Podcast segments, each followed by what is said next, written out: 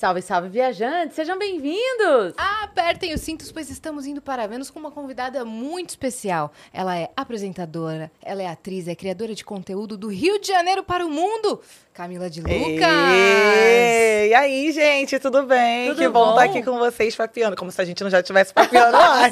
Não, a Camila trouxe, ela tá trazendo informações que ela já tá assim, como é que foi que aconteceu tal coisa com você? Lógico, gente, uma coisa bombástica que aconteceu no programa de vocês, eu quero saber antes da gente entrar aqui. Ótimo, programa. Porque daí a gente vai querer saber da sua parte, só que aqui, não, ao vivo. É, então agora eu conto pra vocês tudo. Combinado, mas se você quiser perguntar também, fica super à vontade. É que eu sou fofoqueira, né? É, fofoca edifica. Não, fala que é o seu lado apresentadora. Fala que é o seu lado apresentadora aflorando. Mas é que o povo já sabe que eu sou fofoqueira, então não tem...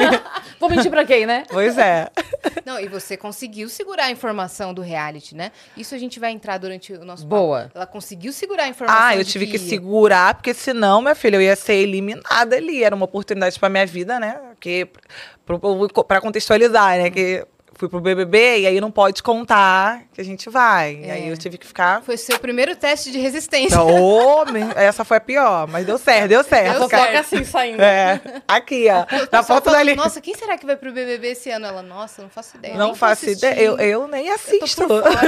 Desatualizada. Nem tem celular. Eu comprei os 12 livros que eu vou ler. É. Quietinho. Não, e o pior é que não pode nem mais levar livro não, tá? É, não, eu digo assim, o pessoal fala assim, larga o BBB e vai ler um livro. Você fala, nossa, até comprei os livros que eu vou ler. Não, mas vou aproveitar que a gente tá nessa pauta. O meu nome vazou na internet. Eu inventei com uma amiga minha um convite de casamento que ela me entregou e eu postei stories falando que ia ser madrinha de casamento em abril. Aí o povo na internet falou: Camila de Lucas não vai pro BBB, porque ela vai ser madrinha de casamento. Vai mais. Aí eu abri o Twitter e ficava olhando. O povo tá acreditando. Deixa o povo acreditar. Daqui a pouco a gente vai querer saber tudo, absolutamente tudo sobre essa história, né? Mas a gente vai querer também saber desde a sua infância até os dias de hoje, que a gente sabe que a senhora está lançando filme atrás de filme. Amém. Tá? É premiere atrás de premiere. E a gente viu o último filme que você lançou na Netflix, O Lado Bom de Ser Traída, e a gente amou, cara. Ah, obrigada. Muito legal. Obrigada. Tô muito feliz com o resultado, com o feedback das pessoas. Eu acho que quando eu vou pra rua, as pessoas falam, Camila, eu vi seu filme, eu amei sua personagem, você entregou tudo. Ah, eu fico em paz. Nossa, entregou mesmo. Entregou mesmo. A gente amou. Ah, tinha que entregar, né? Porque o povo ia ficar na expectativa pra ver se realmente eu ia desempenhar um bom trabalho. Meu primeiro filme, eu acho que dá mais tensão ainda, né? O primeiro trabalho. Então, eu tinha que ter um ótimo desempenho. Não, você era a quebra de... Desculpa te atrapalhar, minha parceira. Você era a quebra de tensão ali do filme, da parte de suspense. Você vinha com a veia cômica, sabe? Era muito bom. É, e assim, a minha personagem, que é a Paty, ela é totalmente diferente de quem eu sou. Assim, apesar de eu ser... uma pessoa mais espivitada, mais solta, desenrolada, ela ainda consegue ser 1000 vezes mais do que eu. E aí, durante a preparação, eu conseguia me divertir com ela, as pessoas se divertiam. Então, enquanto eu tava ali testando as características, o jeito que eu ia trazer ela pra galera, e eu via as pessoas rindo, eu falei, então, eu acho que é isso, o caminho tá certo, eu acertei o tom. E era tão legal, porque como você disse, era quebra, né? E aí, teve uma hora que eu falei assim... Será que vai ser ela? Eu também desconfiei, tá? Falei, ela tá muito tranquilona. Ela tá muito felizinha. Entendeu? É bem a cara de tipo assim, nós vamos botar essa aqui, vocês não vão desconfiar dela e vai ser ela. Não é? Dela. Falei, ela tá muito próxima. De repente... Será que ela é maldosa? De repente ela tá fica fingindo ali de melhor amiga dando conselho. E será que não foi? Você tem que assistir. Não vamos dar tanto spoiler, porque não lançou faz tanto tempo, né? É verdade. A gente só pode dar spoiler quando passa 5 anos, né? 5 anos ou você já passou na TV aberta? Assistam o filme, que tá muito bom. É isso. Mas como é que você tá dividindo esse lado de atriz, de apresentadora, de criadora de conteúdo? Como é que você tá vivendo isso? Então, eu ultimamente tô tentando entender, assim, o que eu, no momento, tenho que fazer. O que eu vou fazer, o que eu quero fazer. Eu acho que o ponto principal é esse. Porque eu já entendi que eu não consigo focar em várias coisas. Porque senão eu não vou conseguir desempenhar um bom trabalho. Então, por exemplo, eu recebi uma proposta agora também para poder apresentar um programa. Amei o convite, ia ser incrível para mim. Já é algo que eu tenho experiência, já apresentei programa, então estaria na minha zona de conforto. Mas depois que eu participei desse filme, eu realmente tive a certeza, assim, eu acho que é isso que eu quero fazer. Nesse momento. Nesse momento. Porque... eu tenho recebido alguns testes para trabalho e toda vez que chega o teste, que eu leio a personagem que eu vou testar, fazer o teste ali, eu já fico nervosa. Eu falo, gente, se eu tô nervosa é porque tem uma chama aqui que tá acesa em mim. Então, eu agradeci esse convite, né? Falei, mas não, continuem lembrando de mim, por favor. Mas eu tô focada mesmo em estudar. Eu acho que o ator, ele tem que estar sempre estudando, se aprimorando, buscando técnicas. A minha personagem, ela era engraçada, mas eu tenho muita vontade de fazer uma personagem um pouco mais séria, algo pro drama. Então, eu tirei esse ano de 2024, já falo 2023, de 2024 para poder focar e estudar. Então, eu agradeci o convite, que seria também uma oportunidade incrível para eu poder continuar atuando. Eu acho que não tem como. Eu já comecei ano passado, no final do ano passado, numa escola de teatro. E eu falei, cara, é isso. Assim, eu senti que realmente eu saía do meu corpo, né? Eu só entregava o meu corpo. No teatro, a gente se joga no chão do nada e levanta, mas tudo tem um objetivo, né? Você não tô ali movimentando meu braço à toa, eu consigo me libertar. E até em outras áreas da minha vida isso me ajuda. Então eu falei, não, eu quero estar na escola, eu quero estudar, eu quero ter o contato com outras pessoas, quero aprender com outras pessoas, quero ter contato com outros professores. E aí, pro ano de 2024, esse vai ser o meu foco. E não é fácil, né? Abrir mão de algo mais certo, que seria possivelmente mais longo, um trabalho mais longo como apresentadora, para viver da expectativa do sim ou não, porque é uma expectativa para cada convite, para cada teste, para cada, né? Sim. Então, assim, beleza, você foi aceita agora, daqui 2, 3 meses esse trabalho acabou. Pois é. Tudo isso eu coloquei, assim, na balança, né? Eu falei, já tenho algo que tá certo, que é esse programa, que o pessoal, vamos negociar. Mas eu acho que cada ano que passa, eu tô pensando realmente no que me faz feliz. Eu acho que a gente também tem que pensar muito nisso, sabe? Analisar, eu tô tentando buscar a minha felicidade de outras formas. Então, quando eu fiz o filme, eu me encontrei, eu falei, cara, eu acho que eu tenho potencial para isso, eu preciso acreditar nisso e estudar para fazer dar certo. Porque, assim, eu vou me comprometer aí nas aulas, porque para mim, realmente, conciliar com o meu outro trabalho da internet, publicidade, gravação, de fazer comercial, ter que vir para São Paulo, voltar para o Rio, ir para outros estados. Eu acho que esse é meu maior desafio. Mas, assim, eu tô pensando no meu comprometimento e eu vou ter que fazer dar certo. Então, eu não aceito que não dê certo. Óbvio que a gente se prepara, né? Porque surpresas acontecem. Né? Mas eu tô disposta a realmente falar assim, não, eu vou estudar ao ponto de eu fazer um teste e as pessoas falarem assim, não, tem que ser ela. Então, por isso que eu preciso estar ali, indo nas aulas, me dedicando. E você sempre teve essa organização, porque você foi, assim, uma das primeiras influenciadoras ou criadoras de conteúdo multiplataforma, né? De várias redes sociais. E aí, num momento em que estava muito em ascensão o negócio de publicidade e tudo mais, você sempre teve essa organização do tipo, não, eu vou postar tantos conteúdos porque eu quero entregar, eu quero crescer, eu quero seguir essa carreira? Não. Não, porque eu... Ai, maravilhoso. Não, então, claro, sempre aqui. Você sempre foi essa pessoa maravilhosa, organizada? Não. Não pra internet, assim, Maravilhoso. Obrigada, sobe os créditos aqui pra mim. Então, pro lado da internet, eu sempre gostei de fazer... Eu sempre fui assim, bateu uma ideia, eu vou fazer. Bateu uma ideia, eu vou fazer. Eu nunca consegui parar, sentar, falar assim, não, eu preciso, hoje é segunda, terça, quarta, vou fazer conteúdo segunda, terça e quarta, e eu preciso ter uma ideia para isso. Isso, para mim, pro meu lado criativo, nunca deu certo. Nunca consegui ser assim. O que eu consigo fazer nesse universo de publicidade, eu recebo o briefing da marca, eu participo de toda a parte de desenvolvimento da divulgação, porque as marcas mandam um briefing pronto.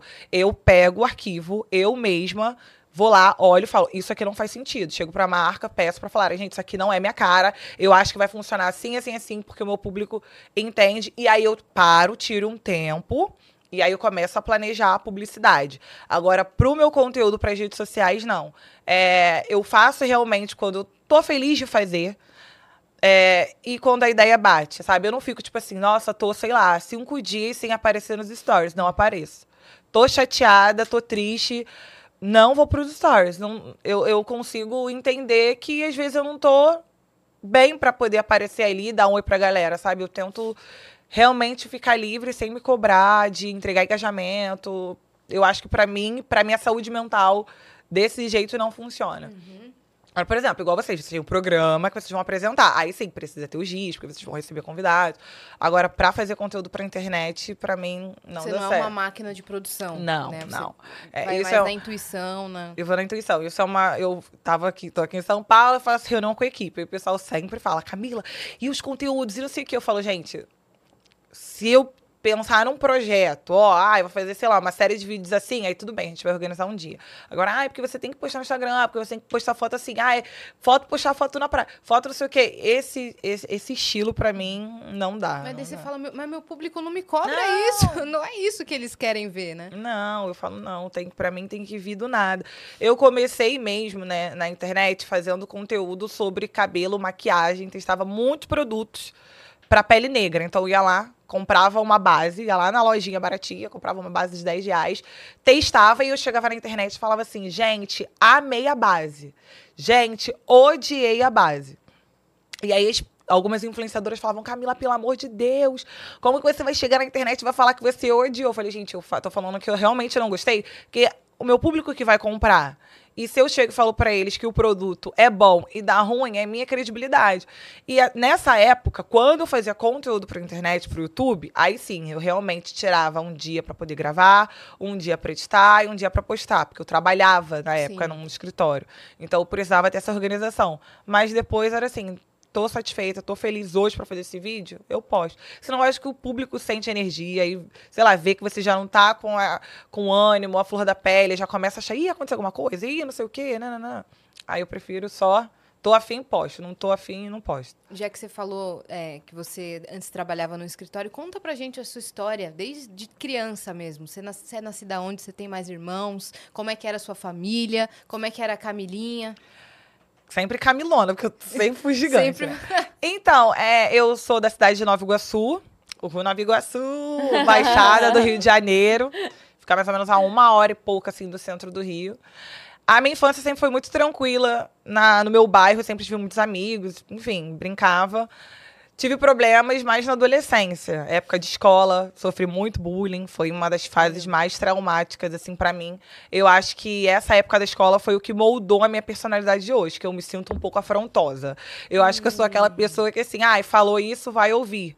Porque nessa época eu tive que aprender a me defender. Eu era muito boba. As pessoas falavam as coisas pra mim, assim, eu não vou dizer pra vocês que eu tive depressão nessa época, porque eu nunca tive um diagnóstico. Mas eu, observando, eu percebo que... Estava depressiva, pelo menos. Isso, Talvez não com o diagnóstico, mas se sentia... Isso, assim. Hoje a gente falando um pouco mais sobre saúde mental, eu consigo perceber que eu tinha alguns traços mais depressivos. Então, essa época do ensino médio, assim, pra mim foi péssima, assim, eu... Não consigo lembrar de uma época em que eu fui feliz. Não tive. Essa coisa assim, minhas amigas da escola, não sei o quê. Nossa, horrível. Não ficou nenhuma memória boa. Nada, não tinha nada. Era só tragédia, só... o povo... Gente, o povo da minha sala era demais. Eu sempre fui uma aluna muito esforçada. E aí, eu gostava de questionar, assim, eu fui muito questionadora. Então, tinha aula de matemática. Aí, eu ia lá, professora, não entendi. Aí, o povo, tudo caçava um motivo. Aí, jogava bolinha de papel... Jogavam coisas em mim, então isso fez com que eu fosse sempre essa pessoa que não consigo levar desaforo. Já consegui frear isso um pouquinho também, porque não dá pra ser demais. Equilibrou. Mas, tentei equilibrar. E aí, assim, depois disso, acabou o ensino médio, a gente vai entrando ali na vida adulta, o que quer fazer da vida, como é que vai ser? E aí, eu comecei a trabalhar. Trabalhava numa imobiliária do Jorge. Lá eu fazia tudo que tinha que fazer da área administrativa. Então, contrato para aluguel de casa, ligar pro povo que eu tava devendo. Eu fazia tudo. Mas aí, nessa época, eu também criei o meu canal no YouTube. Porque, como eu falei, eu gostava de falar sobre cabelo, maquiagem. Mas eu postava foto no Instagram. E aí, no Instagram, as meninas me mandavam mensagem assim, como que você deixa seu cabelo assim? Como que você faz isso? E não tinha stories, não tinha reels. Aí eu pensei, vou criar um canal no YouTube, vou postar o vídeo lá, que aí toda vez que alguém me perguntar, vou copiar o link e mando lá no chat. Foi pela praticidade. E aí, fui lá, criei meu canal, Aí, também mandava para algumas meninas no Facebook, que meu Facebook eu já tava estouradinho, já tava me sentindo até famosa. Aí eu mandava. E aí, no mesmo dia que eu criei, Cara, 1000 inscritos no meu canal. Falei, gente, quem que é esse povo que tá me seguindo aqui? Que eu não conheço nem 1000 pessoas. E aí, 1000 pessoas se inscreveram no meu canal. Aí, quando eu abri o vídeo, assim, eu fui olhar... Tinha outros comentários pedindo pra eu fazer outros vídeos. Ah, agora faz uma finalização assim. Ah, eu vou aproveitar que o povo tá pedindo, né? E vou fazer. E assim eu fui crescendo. Então, eu criei meu canal em abril. Em dezembro, eu já tinha 100 mil inscritos no meu canal. Caramba, que ano? 2017. Aí, veio daí, não ruim. Olha lá, a gente é sintonizado. É, isso aí. É, foi 2017. Caramba. É, naquela época, ainda era mais difícil de conseguir inscritos pro canal. Foi muito rápido. Então, e aí, beleza. Então, eu produzia conteúdo. Minhas redes sociais foram crescendo muito rápido. Aí eu fui pra 300 mil, 500 mil, 1 milhão. Aí testava também looks, comprava look baratinho. Então, meu foco sempre foi pra esse público. Mulheres, público classe C. E testando coisa. Eu ia, às vezes, gente, pra feirinha comprar maquiagem. Ia pra Madureira, que ficava longe da minha casa. E entrava numa loja, não tinha. Entrava na outra, não tinha. E aí, até isso era motivo de conteúdo. Porque nós estamos em 2024. Mas em 2017, ainda era difícil achar produto pra pele negra. Então, assim, com base pra pele negra. E não tinha. Aí eu botava, testava no meu rosto, falava de novo. Gente, ó, essa marca aqui... não atende a todos os públicos, porque não tem para as pessoas que têm a pele negra escura. Então, já estava lá, me movimentando. Não, hoje, eu ainda tenho esse público muito forte. Às vezes, eu saio na rua, as meninas me encontram. Elas falam, nossa, lembra daquele seu vídeo que você testava produtos. E aí, nessa mesma época, eu queria muito fazer faculdade, porque eu ainda não ganhava dinheiro com a internet. Enfim, o meu objetivo era... estudar, só que a minha família não tinha condição. Você queria fazer o quê? Então, contabilidade. Minha família não tinha uma condição para poder pagar uma faculdade particular para mim. Aí eu falei, eu vou dar um jeito, vou tentar, sei lá, fazer o Enem para ver se eu consigo passar. Passar na pública. E aí eu fui, tirei uma nota boa e eu consegui vaga em 2 faculdades federais, mas não fui para nenhuma. Porque eu trabalhava na imobiliária, não podia sair do meu emprego. Lá ficava até as 18 horas. E eu passei por uma faculdade que era em Seropédica, que ainda é um pouco mais distante de onde eu morava. E a aula lá começa assim, umas 7 horas da noite. Você tinha que mudar toda a sua vida pra... E aí eu conversei com meus pais, perguntei, gente, vocês conseguem... Porque eu passei no segundo período, né? No segundo semestre. E aí eu perguntei se eles podiam puxar uma casa, porque muita gente mora em Seropédica, aluga casa. E aí não dava. Eu falei, pronto, e agora? Como é que eu vou fazer pra poder estudar? Aí eu consegui, através do ProUni, me qualificava e consegui uma bolsa, só tinha uma vaga no curso de contabilidade à noite. Aí eu consegui, entrei e cursei contabilidade, fiz até o 5º período. E aí o meu objetivo naquela época, eu queria ser auditora da Receita Federal, ia fazer o concurso, eu tenho certeza que eu ia passar. Mas aí, trabalhando com a internet, cá estamos, que eu já não conseguia mais conciliar, já não dava mais para eu trabalhar na imobiliária, cursar a contabilidade, a minha nota, meu rendimento estava caindo. Eu sempre tive nota muito boa, porque você precisa estar entregando ali. Aí conseguia trabalhos em São Paulo, então eu tinha que vir para cá e começava a faltar. E eu parei e pensei, o que eu realmente quero? Já estava ganhando mais do que o salário que eu ganhava na imobiliária, então eu dei tchau pro meu chefe. Eu ia te perguntar isso, você começou o canal em abril de 2017, né? Isso. Demorou muito tempo para você, para isso virar renda? Então, no ano seguinte, eu já tava ganhando dinheiro. Porque foi assim, ó, eu comecei em 2017. No final do ano, eu fiz o meu primeiro trabalho com uma grande marca que eu vim aqui pra São Paulo. Eu lembro que eles me pagaram R$2.000. Aquilo pra mim, assim, nossa, eu passei mal. Falei, gente, R$2.000. Eu tô aqui trabalhando na imobiliária há 30 dias. E aquilo realmente, porque eu não sabia que trabalhar com a internet, fazer publicidade com as marcas, poderia me dar um dinheiro. Eu comecei e não foi por esse objetivo. Então, poxa, quando eu recebi... R$2.000, se eu ganhava R$1.400, pô, aquilo pra mim foi tudo. Mas ainda assim, não era algo certo, porque foi um trabalho pontual. Sim. Aí no ano de 2018, uma marca me contratou pra poder ser embaixadora por um ano. Uau. E aí, eu observei assim, no Jorge eu tô ganhando R$1.400. Essa primeira marca, eu ia ganhar R$5.000 por mês. Então eu falei, Jorge... muito obrigada, até aqui foi muito bom. E aí, o meu objetivo era guardar esse dinheiro, viver com os meus 1.400, né? O restante eu ia guardar. E continuar na faculdade, porque o cálculo que eu tinha feito, eu ia conseguir me manter 4 anos ali do meu curso. né, sem precisar trabalhar com esse dinheiro. Só estudando. Só estudando, isso. Só que aí a demanda de trabalho começou a aumentar, aumentar, aumentar. Aí eu vinha muito pra São Paulo, porque eu gravava com a marca aqui em São Paulo. Uhum. Eles tinham um estúdio, eles tinham um programa também da marca.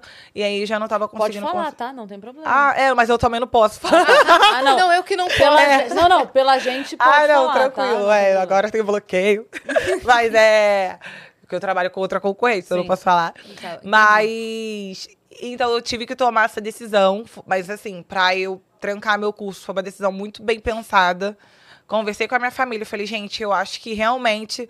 Eu já tava numa fase onde eu já tava conseguindo ganhar um dinheiro. Eu não tava rica, mas tava conseguindo ganhar um dinheiro. E como eu não ia conciliar no momento, eu resolvi trancar a faculdade. Então, hoje, eu recebo várias directs no meu Instagram. Às vezes, eu abro a caixinha de perguntas. Aí, a pessoa fala assim, ai, eu queria tanto trabalhar com internet, só que eu faço isso, faculdade. Eu falo, gente, continua na tua faculdade. Eu só tranquei o meu curso, porque realmente, assim, eu não estava conseguindo conciliar. E eu realmente tinha certeza de que eu ia conseguir ganhar um dinheiro. Já estava certo. Você já estava ganhando. Já estava ganhando um dinheiro. Até que, se não desse certo, eu ia conseguir ficar com aquele dinheiro e pagar uma particular, mesmo perdendo a bolsa, eu ia conseguir pagar de novo uma particular e ia terminar o meu curso, tudo certo. Pra recuperar o tempo que você parou. Eu parei no 5º período, então faltava muito pouco.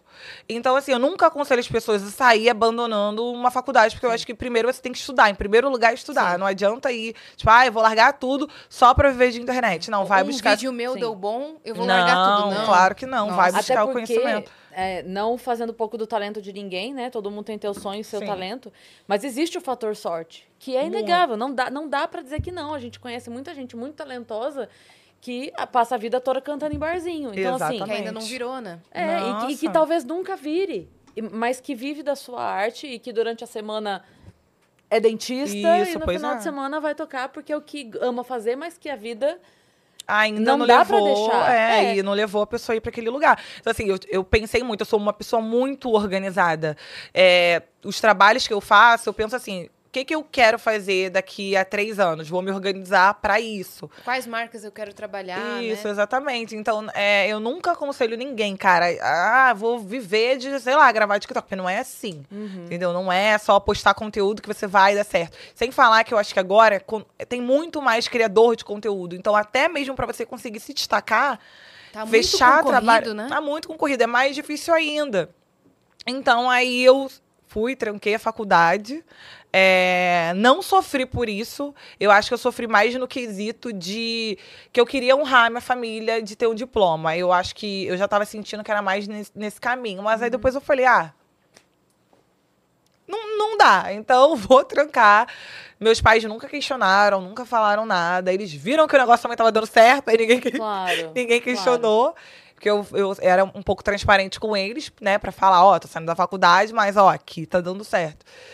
E aí foi isso, estamos aqui até hoje. E foi difícil, né, se reinventar a cada ano, porque, como a gente estava falando, não existe garantia, né? E você a cada ano tinha que se planejar e começou a trabalhar e colocar em prática tudo que você tinha escrito nos planos. Sim, né? E eu acho que assim, eu comecei em 2017, mas a minha virada de chave mesmo na internet, assim, de alcançar uma galera, foi porque eu fiz um vídeo no TikTok. Porque, assim, eu lembro que eu conheci o TikTok em 2020. Mas, assim, já tinha gente que já produzia conteúdo antes. Mas, pra mim, o TikTok era só dancinha. E eu, gente, se depender da minha dança, pra ganhar seguidores no Instagram já era. O TikTok já era. Beijinhos, porque eu não tenho talento nenhum pra dança. Eu achava que o TikTok era só isso. Aí, eu resolvi começar a fazer conteúdo de humor. Do nada, um dia eu tava na sala com... Hoje é meu marido. E aí, eu tive uma ideia de um vídeo. E aí, eu paro... É isso. Tenho uma ideia, se eu posso naquele momento, eu paro tudo que eu tô fazendo e começo a gravar. E aí eu fiz um vídeo, postei, que eu chamava esse vídeo de Saindo de Fininho. Que ele era, depois passou até ser um viral. Eu ia andando pra frente, e aí apareceu uma situação inusitada e eu voltava. Tipo assim, tananana, fiquei com um boy. Aí eu conheci um boy, aí eu ia andando pra frente toda feliz. Ah, mas ele é escroto, aí eu voltava. Pra época, era um tipo de vídeo que fazia sentido. Hoje virou uma trend, né? Na época virou uma trend. E aí eu lembro que, poxa, eu fiz o vídeo, postei na mesma hora e fui ver o filme. Aí quando o filme acabou, que eu peguei meu telefone, eu e meu marido, a gente não mexe no telefone enquanto a gente tá vendo o filme. Então eu larguei o telefone ali e não vi. Quando eu peguei o telefone de novo, eu já vi que, assim, tinha muita curtida, tinha muito comentário. Aí eu falei, gente, sei lá, tem alguma coisa aqui. Eu acho que foi o meu primeiro conteúdo realmente que viralizou. Aí eu falei, vou continuar fazendo que tá dando certo. E eu fiz vários vídeos, vários. E aí, dali, eu falei, já cansei, porque eu tenho isso. Quando eu começo a ver que já tá todo mundo fazendo a mesma coisa, que fica chato, aí eu já penso em fazer coisas diferentes. E aí eu fiz o que realmente me levou até pro BBB, que eu fazia um vídeo, era situações assim, todo pagode tem. A passeia, a exibida, a que leva a toalhinha pra secar o suor. Então eu fazia vários personagens ali. É, e aí depois eu fiz, toda a igreja tem, aí tinha a tia do reteté, a mulher da revelação, aquela que cai no chão na igreja, a irmã do louvor, a que gosta de dançar com aqueles lenços. Então, assim, as pessoas se identificavam e eu percebi ali, eu acho que foi nessa época que surgiu o meu despertar da estratégia de conteúdo. Porque esses conteúdos que eu fazia naquela época, hoje eu já acho que, assim, tem coisas que não funcionam. A gente olha na internet e fala, meu Deus, isso aqui era meme naquela época, que bobeira. Mas assim, era, né? Isso, então. Mas na época, gerava identificação. Por quê? As pessoas comentavam assim, amiga, olha você aqui, a que acha que sabe sambar. E aí eu ia lá e olhava e via que a pessoa marcava amiga. E dali eu olhava, pegava aquele mesmo conteúdo, também postava no Instagram e também postava no Twitter. Pra não ficar fazendo um conteúdo diferente pra cada rede social. E eu percebia que esses tipos de conteúdo geravam identificação, gerava engajamento, né? Gerava comentário. Chegava em outras pessoas. Chegava em outras pessoas, porque eram conteúdos que faziam as pessoas quererem compartilhar. Então, a minha estratégia era gerar desejo de compartilhamento. Da pessoa ver algo e pensar em alguém. Então, por um bom tempo, essa era a minha estratégia de conteúdo. E aí, dessa estratégia, eu também postava pro Instagram. E eu vi que tinha uma performance muito boa lá. E no Twitter também. Então, eu tava com três redes sociais que cresceram muito. E aí, eu fui pra 3 milhões de seguidores muito rápido. Eu lembro que a gente via passando no Twitter vários vídeos seus. Assim, era Facebook, cada corte, cada vídeo seu que passava por ali. Eu postava em todas as redes sociais ao mesmo tempo, na mesma hora. Mas outras pessoas repostando. Isso, também. Então, seu rosto ficava, assim, passando na timeline o dia inteiro. Mas eu postava muito ao mesmo tempo, porque eu sabia que ele ia entregar a mesma performance em todas as redes sociais. Até porque o público do Twitter é muito diferente do Instagram e muito diferente do TikTok. E aí, os famosos começaram a compartilhar o meu vídeo no perfil deles. Eles postavam no Reels deles. E aí, aquilo eu já achava uma loucura. Eu falava, gente, o povo tá postando no feed. Não foi um comentário só, não foi nos stories. Eles estavam postando no feed. Era um repost, meu Deus. E aí, pra mim, o maior comentário foi, assim, da Regina Casé. Que ela comentava. Tinha várias pessoas que comentavam, mas assim, ela começou a comentar os meus vídeos e ela me mandou uma direct. Que assim, foi onde eu realmente falei, caraca, o que tá acontecendo? Eu lembro que ela me mandou um textinho, e aí ela falou assim, resumindo, ela falou assim, você é atriz. E aí eu lembro que eu falei, você é atriz, você é uma puta atriz, só você que não sabe disso ainda. E aí eu falei, caraca, Regina Casé, gente, a Regina Casé mandou mensagem, porque assim, eu acho ela super importante nesse meio, então pra ela fazer esse comentário pra mim foi muito significativo. Eu até encontrei ela em dezembro, ela tava num evento de um amigo meu, aí eu falei com ela falou, não, vem cá, vamos fazer uma foto aí. Então você descobriu que horas ela volta em dezembro. É que tem um filme, a que horas ela volta. Que horas ela volta. Não, eu... Encontraram em dezembro, então ela voltou. Não, então... Aí ela falou, vamos aqui, vamos tirar uma foto nós duas. Eu falei, ai, meu Deus, Regina Casé pediu pra eu tirar uma foto comigo. Eu falei, Regina, você mudou a minha vida. Porque, assim, ela compartilhando meus vídeos foi o que trouxe credibilidade pras pessoas nesse universo, até da TV me enxergar. E aí, a partir dali, em 2020, poxa, eu participei do programa do Bial, Conversa com Bial, só que tudo por vídeo chamada, porque... A gente estava em pandemia. Também fui pro encontro com a Fátima Bernardes, porque pra galera da internet ir pra esses programas também era mais difícil. Eu acho que depois da pandemia que começou a galera a circular mais nesse universo, enfim. Sim. Então, pra mim, foi muito importante. Depois eu saí na Forbes também. Então, eu consegui sair do digital e também transitar nesse outro universo da TV e passar a credibilidade até para as marcas. E aí, dali, eu recebi o convite para o BBB. Eu acho que foi porque eu comecei a transitar nesse universo. E caramba. Nossa, eu hablo, gente. Não, aqui é pra isso mesmo. Convidada pra render, porque tem gente que fala, ai, você gosta de azul? Gosto. Gosto. Você gosta de verde? Gosto. Aí você vai perguntar, você gosta de azul? Gosto, sabe por quê? Porque azul é uma cor que eu misturei tal cor. Não, é assim, a gente só perguntou onde é que você nasceu e você... Eu já tô aqui, ó, na Regina Casé. Mas em 2021. Eu tava pensando que você contou a sua trajetória e falou desde o bullying e do trabalho e tal. E aí eu fiquei pensando como é doido que a vida, de certa forma, vai preparando a gente nem sabe. Uhum. Então, assim, os perrengues que você passou...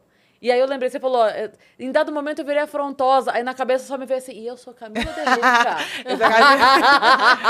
Exatamente. Isso me moldou. Assim, também tem uma outra parte que eu não contei. Eu sempre fui muito alta, muito magrinha.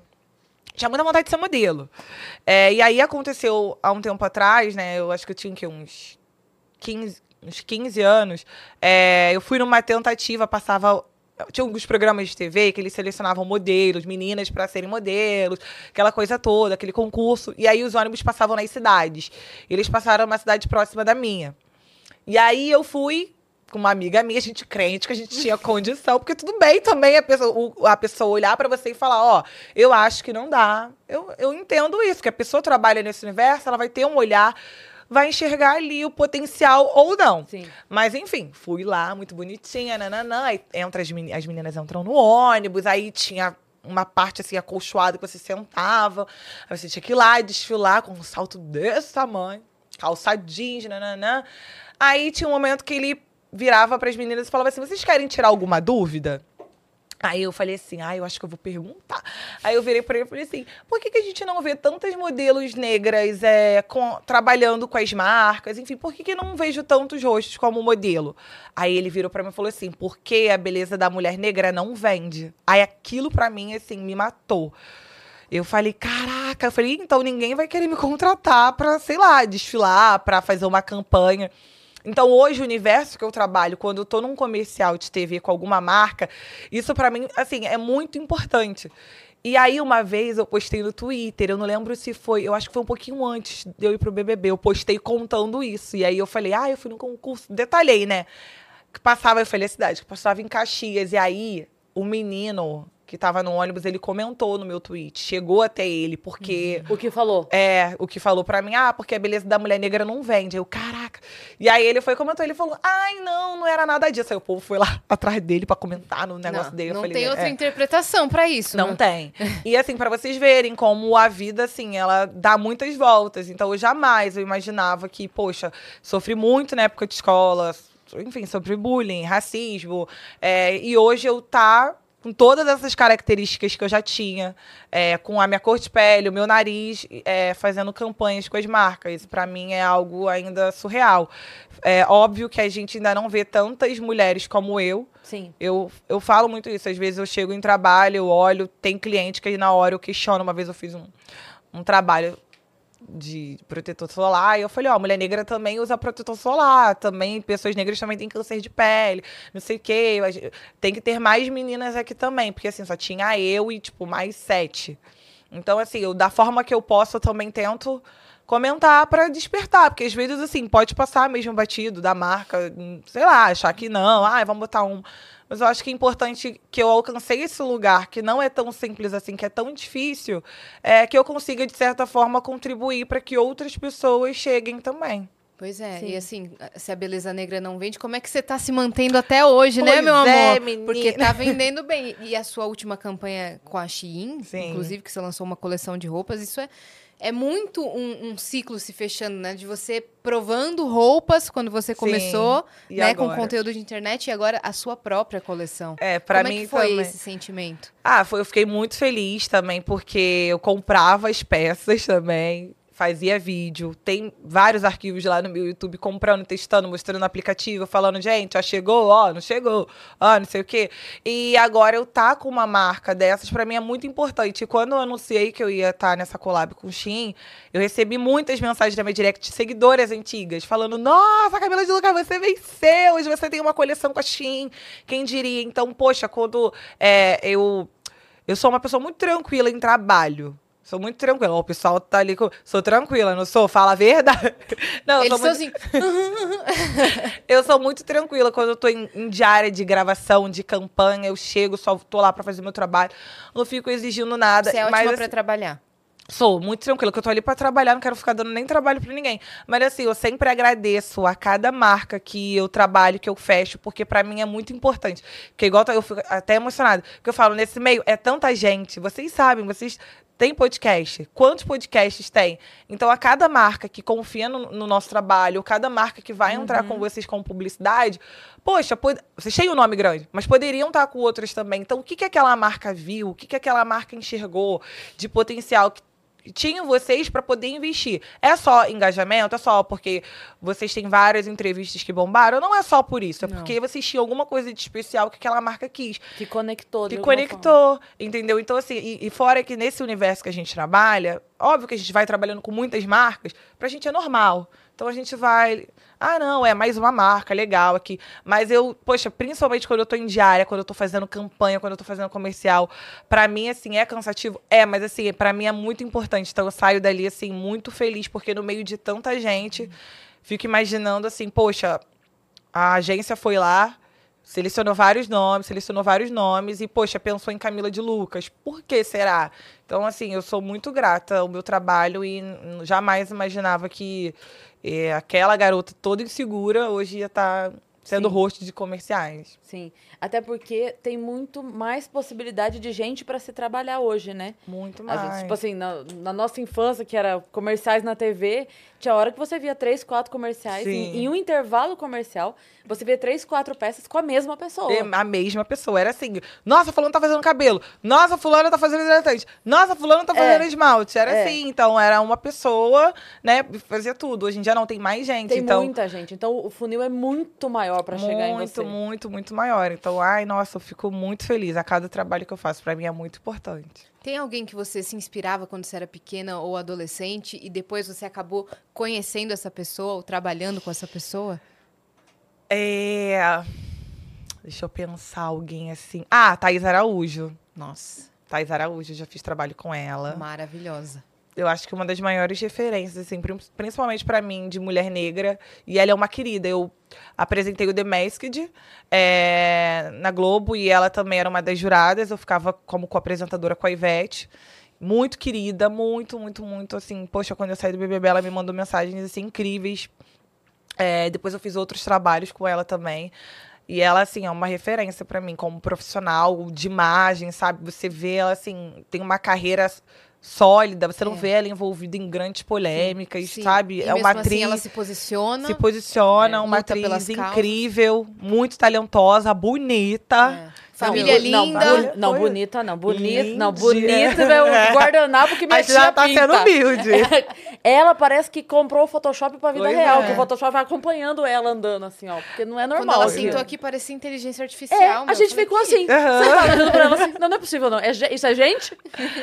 Dá pra bater ali? Se eu bater, quebra, é louça, não é possível. Ela é muito linda. Ela é mesmo. Mas assim, tem uma pessoa, mas aí, eu não vou dizer que desde pequena, mas assim...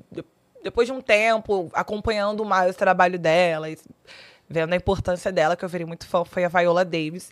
E aí ela veio pro Brasil, fui prestigiar um trabalho dela. E aí eu vi que ela tava me seguindo no Instagram. E aí aquilo pra mim foi, meu Deus, a Viola Davis. Porque, cara, ela é... Você acha que a Thaís não falou dela de você pra ela, filha? Não, elas são amigas, né? Incrível, tenho também ela como inspiração. Tem várias pessoas, mas eu acho que assim, que eu... Era fã desde pequena e que eu conheci, eu acho que é a Thaís. Meu sonho é conhecer Beyoncé também, né? Vai que vou te jogar aí pro universo, vai que... E vai acontecer. Eu já tive a oportunidade de ir no show dela e tal, mas... É que ela veio muito de surpresa agora. Poxa, menina... Mas tenho certeza que você iria. Veio de longe, 10 minutos. Que isso, Beyoncé, muito rápido. Mas fala aqui mesmo, porque tem uma coisa que acontece muito no Venus, é a pessoa falar aqui e depois ter o corte da pessoa. Tá, mas muito! Ai, ou será que ela tá aqui na cortina e vocês me falaram, pode entrar! Não, então vou deixar indo lá, né? Ela descobriu droga! Vai que eu conheço a Beyoncé agora. Então deixa a sua frase do tipo, eu quero conhecer a Beyoncé. Isso, faz o corte. Eu posso olhar pra alguma câmera? Pode, a câmera 2 do Geraldo. Não, vou olhar distraída, porque tem que também jogar no ar. Ah, então, gente, eu tenho muita vontade de um dia conhecer Beyoncé. Será que eu vou conhecer ela? Ah, eu tenho certeza. Agora tem que fazer silêncio pra dar os segundos do corte, né? Será que eu vou conhecer ela? Que aí vai facilitar pro... Entendeu? Ai, ó. Transição. Vai facilitar pro editor cortar. Obrigada, exatamente, Camila. No silêncio. Gerando conteúdo até pro futuro. Muito obrigada, minha amiga. Tem que pensar no corte que ele vai ter. E pra gente também poder reutilizar esse conteúdo, né? E continuar com visibilidade. Obrigada. Será que eu vou conhecer a Beyoncé? É. Pronto, é isso. Aí, tenho certeza. Corta a cena, Camila no palco. Não, e eu e o João, que a gente participou do BBB, nós éramos muito amigos. O pessoal ficava falando que nós éramos os gêmeos da Beyoncé. Então, quando eu saí da casa, que ela tem 2 filhinhos também. 2 não, 3, né? Mas ela teve gêmeos. Aí, quando eu saí, eu falei, gente, será que eu vou conhecer Beyoncé? Será que isso vai chegar nela? Não chegou, mas eu espero que um dia chegue. Não, quando ela fica grávida, o povo fala assim, se eu morrer agora, será que dá reencarnar? Filho da Beyoncé? Será que dá tempo ainda? Será que dá tempo de eu voltar na barriga da Beyoncé, da Rihanna? Mas às vezes você acha que não chegou, já chegou, mas você ainda não sabe que chegou. É. Como assim? Não entendi. Vou explicar. Você chegou na Viola Davis. Como? É. Vou explicar. No dia lá do Celton, que eu fui encontrar, eu sou muito fã do Celton, eu falei. Aí quando eu fui pra encontrar com ele pessoalmente, ele falou... Seus fãs marcam muito você nas minhas publicações e não sei o quê. Então, tipo assim, às vezes ela já sabe, só não rolou ainda. Pode ser a hora que você chegar perto dela e falar assim... Ai, tomara que ela fale, eu recebo isso pra minha vida. Que conheci ela já. Né? Vamos ver, então, vamos ver. Vai que de repente... Aí eu te conto, se ela me fala isso... Imagina, ela tá no meio da multidão, ela faz assim... Uhum. Ai, meu sonho. Ela olhar pra mim. Viola Davis, amiga dela. É, então. Será? A Viola Davis aqui, ó, abriu o Instagram, passou você no feed. Eu já respirei o mesmo ar de um espaço que a Viola Davis estava. E se ela já esteve no mesmo lugar que a Beyoncé, eu já respirei o mesmo ar que a Beyoncé. Então. Você está um aperto de mão apenas da Beyoncé. Então. É isso, é isso. Tá muito próximo. E nós estamos esperando esse story. Vemos podcast! Ai, gente! Aconteceu! E acho que esse ano ela vem, então tá muito próximo. Ah, eu tô esperando, né? Porque, poxa, gente, os brasileiros... Alô, Marcas! Tragam a Beyoncé aí, gente, pelo amor de Deus, vai render. Promover esse encontro. Ah, esse encontro. Mas será que... O quê? De novo o corte. Será que eu vou... Ah, vai. Será que um dia uma marca vai promover um encontro comigo e com a Beyoncé aqui no Venus Podcast?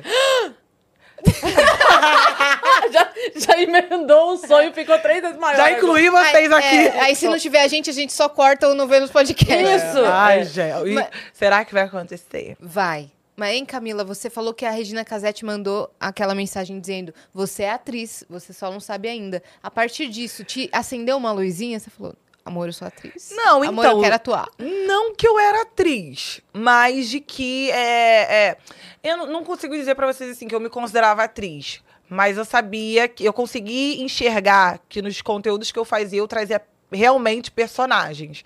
Então foi onde caiu a minha ficha de que eu estava realmente atuando e que as pessoas estavam gostando, que as pessoas estavam acreditando. Então acho que me trouxe esse alerta. Porque assim, eu não cresci numa família onde eu fui... inserida na cultura.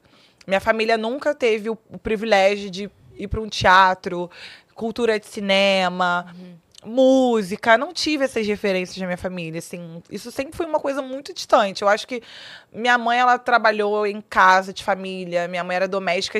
Eu acho que a preocupação dela naquele momento era outra, de onde ela veio, da cidade que ela veio. Ela também nunca teve esse tipo de acesso, sabe? Pra ela, tipo assim, num cinema, ela considerava caro pra ver um filme, entendeu? E num teatro, pra minha mãe, era uma coisa totalmente distante. Inclusive, até agora, nessa semana passada, eu fui com a minha família pra um teatro. Então, assim, fazendo uns movimentos que eles mesmos não fazem. Então, até eu enxergar essa possibilidade de um dia fazer teatro, de poder estar trabalhando, atuando, foi agora, bem mais velha. Que eu realmente falei, cara, eu acho que eu tenho potencial, eu gosto. Tive algumas experiências com outros trabalhos também, projetos, por exemplo, pro YouTube, que tinha atuação, que eu tive que interpretar uma personagem. E aí eu comecei, eu gostei, eu falei, cara, isso é muito legal. Você fazer uma outra pessoa, você ter a liberdade de, sei lá, se eu quiser jogar uma almofada ali em alguém, nananã. Posso fazer isso sem ser eu, sendo alguém que eu criei. Você fez um novelei, né? Isso, então. Eu também fiz um novelei. Então, eu achei muito legal. Aquele foi meu primeiro contato. E aí, daí eu fiz um outro trabalho que ainda não saiu ainda, que eu tô esperando sair. Que aí eu também gravei com um ator, assim, que... também... realmente... não, é que eu tô pensando assim, eu acho que eu não posso falar ainda. E pra mim também foi muito importante. Eu fiquei, caraca, Carol. Então usa a frase tradicional, vem coisa boa por aí. Vem coisa boa por aí, é. Com um ator maravilhoso. É, porque tá demorando pra sair, já era até pra ter saído. É, e aí, depois que eu fiz o filme também. Então, essa experiência que eu tive com esse ator, que eu falei, caraca, eu tô gravando com ele. Tipo, minha primeira experiência aqui, meu Deus. E aí, eu observava muito. Eu, nos meus trabalhos, quando eu comecei a trabalhar com a internet, é pra diária... de gravação de comercial, eu sempre fui de observar como que aquela pessoa fazia, o que ela fazia. Quando ela chegava, o que ela fazia? Ela ficava já ali, decorando o texto ali, ela já vinha, sei lá, assim, não pegava no papel. Então, eu sou muito observadora. Então, naquela oportunidade que eu tive de gravar com ele, um trabalho muito legal, falei, caramba, é assim que ele faz, é assim, olha que legal, sabe? Isso me trouxe um despertar. Enfim, aí com o tempo realmente fui entendendo e caindo a ficha de que, cara, tô atuando. E o filme veio pra validar isso pra mim também e pras outras pessoas que começaram a conhecer esse outro lado meu fora da internet. Nessa sua primeira experiência de atuação, teve alguma coisa que te surpreendeu? Tanto dos bastidores quanto da parte da gravação, que você não imaginava que fosse assim mesmo? É, eu acho que pra mim a questão das câmeras, posicionamento de câmera. Porque assim, eu cheguei... lá não tinha muito, ó, isso aqui, era muito improviso. Era um projeto de humor, né? Isso, era um projeto de humor. Eu achei bom, me senti confortável no improviso. Eu gosto do humor, então pra mim foi, essa parte não foi difícil de fazer. E aquela bagunça boa, né? Isso, aquela bagunça boa que eu ficava, gente, como que eles vão editar isso aqui depois? Como é que vai ser? É, mas eu acho que pra mim, mais posicionamento de câmera. De, ó, a gente agora vai gravar com a câmera aberta. Ó, agora a gente vai... fechar mais um pouquinho, ó, agora fechada aqui. E aí grava de ângulo daqui. Você faz a mesma cena 6 vezes, porque são várias câmeras. Então, é uma coisa que, como eu comecei tendo a oportunidade de trabalhar sem ter vindo do teatro, isso pra mim foi muito novo. Então, é por isso que eu acho importante o estudo, eu me preparar, eu estudar, porque eu comecei fazendo um movimento contrário. Então, agora eu quero fazer um outro movimento de técnicas, que eu acho que é uma experiência... Óbvio que você fazendo, quanto mais trabalho você faz, mais você vai se aperfeiçoando. Mas eu acho que talvez um curso teria me deixado muito mais preparada para entender como é que funcionava e não ia me surpreender na hora. Uhum. Mas assim, eu vou indo... todo trabalho que eu faço que eu não entendo, eu falo, não, vai dar certo. E na hora eu vou descobrindo, vou me adaptando, e é assim, assim, assim... e a gente chegar lá. Você sentiu que essas novas experiências mudaram também a sua forma de gerar o conteúdo? Então, eu acho que não, porque eu acho que, assim... por exemplo, eu acho que o filme é muito diferente do que eu faço pra internet. Uhum. Eu acho que a internet ainda é um pouco mais prática. Eu consigo... eu também, dentro do meu conteúdo, eu tenho a liberdade muito pra falar... sem precisar decorar algo. Por exemplo, eu vou gravar uma publicidade. Eu pego as palavras-chave que a marca precisa que eu passe. Ah, o lançamento de um produto novo, que a água é saborizada, não. Então, eu pego as mensagens principais e eu vou no meu improviso. E eu consigo entregar rápido. Diferente de um projeto que eu tô atuando, que eu tenho que me preparar. Eu, um dia antes, fico estudando todas as falas e chego e estou me arrumando, continuo decorando para falar exatamente como tá ali. Então, é um movimento totalmente contrário. Então, eu não consigo conectar, pelo menos nesse trabalho que eu fiz, com a internet. Eu consigo ver que são caminhos totalmente diferentes. Eu acho que o filme, ele me trouxe mais essa questão do comprometimento com o horário, com tudo. Uma responsabilidade muito maior. Então, amanhã eu tenho gravação, eu, particularmente, não vou sair hoje. Vou ficar aqui focada, estudando, pra ir entrando na personagem, porque amanhã de manhã eu vou ficar 12 horas gravando. Chegar descansada. E eu gravei aqui em São Paulo. Então, fiquei longe da minha família. Não, voltar de novo pro hotel. Ficar ali, repousar, pra minha mente ficar focada só nesse projeto. Entendeu? Eu fiquei aqui direto 15 dias. Vou focar só no projeto. Eu vou ter outros tantos dias do ano pra poder fazer tudo. Se eu tô focada nesse projeto, que é o meu primeiro... assim, na verdade, ele saiu antes desse outro que eu fiz. Eu gravei o outro primeiro, mas ainda não saiu. Depois eu gravei o filme. Falei, não, vou focar nele. É o meu projeto, acabou. Ficar indo na casa dos amigos aqui em São Paulo... entendeu? Só focada nisso. Diferente da internet, que de qualquer lugar que eu tô, se eu tenho uma entrega de stories pra fazer, que não necessite de um cenário, eu consigo daqui mesmo começar a gravar um trabalho e tal, mais de boa. Mas mesmo assim exige um certo planejamento, né? Não, também, é. Só que aí eu acho que é um planejamento diferente mesmo do filme, assim. Sim. Eu acho que... Eu organizo os meus dias de publicidade pra poder gravar durante a semana, né? Já mando mensagem pessoal pra me ajudar e tal. Então tem essa outra organização. Mas que quando eu também tava aqui em São Paulo, que eu tinha algumas entregas de conteúdo pra fazer, aí eu conseguia já fazer aqui. Eu acho que ainda é um pouco menos complexo do que... você trazer vida para um personagem. Sim. E Sim. quando que Camila de Lucas passa a ter uma equipe? Foi antes do BBB ou foi pós-BBB? Menina, eu tenho a equipe, mas vou te falar, o povo briga comigo. Camila usa mais equipe. Eu sou muito centralizadora. Eu gosto de, tipo assim, ir fazendo tudo. Eu acho que isso é bom e ruim. Eu entrei pra agência em 2018... E aí foi quando eu comecei a ter um suporte de negociação, porque antes eu que fazia negociação, eu ia lá e respondia e-mail, ai, tudo bem, meu nome é Cláudia, agradecemos. Eu falava, mentira, era eu. Era eu que tava... todo mundo acho que faz, só pra trazer seriedade. Pra esse escopo, a Camila tá cobrando pra X. Pra esse escopo. Meu Deus. Aí no final, ATT Cláudia, enfim... mas eu que negociava tudo. É assim mesmo. Aí eu acho que... Não, a primeira pessoa que eu tive foi a minha tia, que ela tá até hoje comigo, assim, ela é contadora, ela tem o trabalho dela, mas ela sempre me dá um suporte também, questões pessoais. Mas aí depois eu entrei para uma agência e foi quando eu realmente tive alguém que fizesse negociação de trabalho para mim, que me acompanhasse nos trabalhos, para dar todo aquele suporte. Uma assessoria. Isso, aí depois a gente vai, tem assessoria de imprensa, porque já é outro segmento.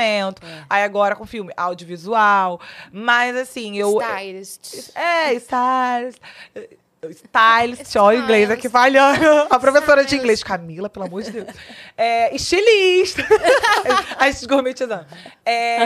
Mas eu ainda sou muito centralizadora. Eu acho que de tudo um pouco eu gosto de dominar.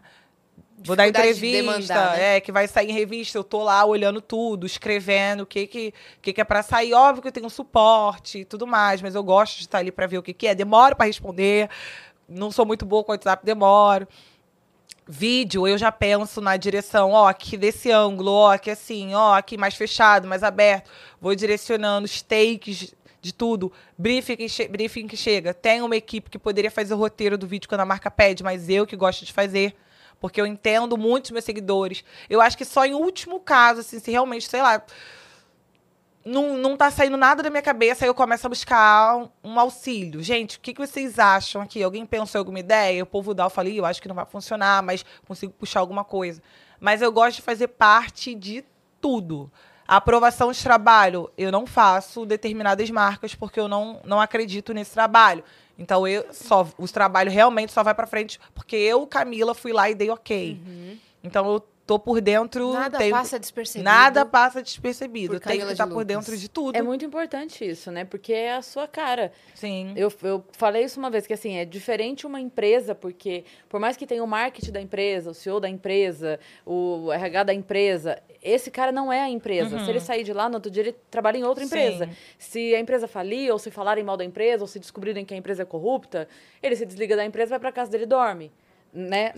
Na pior das hipóteses. Agora, você é você. Você não pode... Ah, então agora eu não sou mais a Camila, não. Agora eu sou a Jéssica. Não, você é a Camila. Continua, então, a Camila não pode falhar. Essa empresa Camila é você. Então, se der uma zica com a Camila CPF vai ter que deitar na cama à noite e não dormir com esse problema, porque pois é você. Exatamente. Né? Eu, assim, eu tento até... Eu realmente tento separar isso um pouco da Camila... que tá lá nas redes sociais, da Camila, que tá em casa. E eu percebi que eu precisava fazer isso ao longo dos anos. Como, por exemplo, na internet, eu sempre fui muito de hablar. E hablava muito. Hablava. Era mais forte do que eu. Só que eu falava, gente, eu acho que não... Aqui não cabe eu falar isso agora, sabe? Não tem necessidade. Vai gerar um desgaste que não vale a pena. Então... Não dá. E aí, eu pensando nisso do meu lado profissional. Porque, por mim, Camila, eu já ia lá armar o barraco. E não sei o que. Ó, você isso. Você tá falando isso aqui de mim. Mas não dá, não pode. Porque pois eu tenho que pensar no meu trabalho. Entendeu? E aí, eu tento separar. Então, assim, tem momentos que eu quero tirar. Que eu quero estar com a minha família. E não vou postar. Porque, assim, agora é o meu momento. Eu acho que Não cabe eu ficar o tempo inteiro compartilhando, filmando, gravando eles, né? É igual, eu tava até falando há pouco tempo agora, meu casamento. Eu casei ano passado. Casamento não é barato. Tinha a possibilidade de fazer publicidade, parceria? Tinha, mas eu não quis, sabe? Porque era o meu casamento. Eu queria, não queria ficar assim, ó, eu quero agradecer, aí a pessoa pula stories, eu quero agradecer, ó, eu quero agradecer isso aqui, eu quero agradecer isso aqui. Porque, cara, eu queria estar no meu casamento, era o meu momento, era o momento Camila, pessoa física, entendeu? Eu não queria estar ali o tempo inteiro fazendo isso. Tem então que ter diversas entregas, sabe? Isso, no meu casamento. Eu queria comer uma coxinha ali, não posso, entendeu? Fora que se algo desse errado ali, se alguma empresa não fosse, fugia do seu controle. Já pensou, menina? Sim. Já pensou? E também é uma hora que, assim... Não consigo nem imaginar. Eu penso muito isso também, né? Porque já fui em eventos assim e quando a empresa tem uma parceria, ela tem um tanto que elas comprometeram. Traduzindo, ela tá falando assim, a comida acabou. E aí, o que acontece? O dono da festa tá extremamente constrangido e ele não tem o que fazer. Mas é isso. Eu acho que quando você vai fazer parceria de prestação de serviço, tem que ser muito honesto com o prestador de serviço também, porque eu, particularmente, alguém vai fazer parceria, às vezes a pessoa faz tanta... Uhum. Que é tão artificial, que nem dá atenção direito pro produto, que aí o seguidor vai fazendo assim, ó, vai passando. Parceria de cirurgia, eu acho muito delicado. E nem habla sobre isso, que aí eu já começo a ficar até nervosa. Parceria, a pessoa tá lá na maca, assim, ainda, a pessoa tá lá na maca e fica, gente, olha só, eu acabei de fazer isso aqui.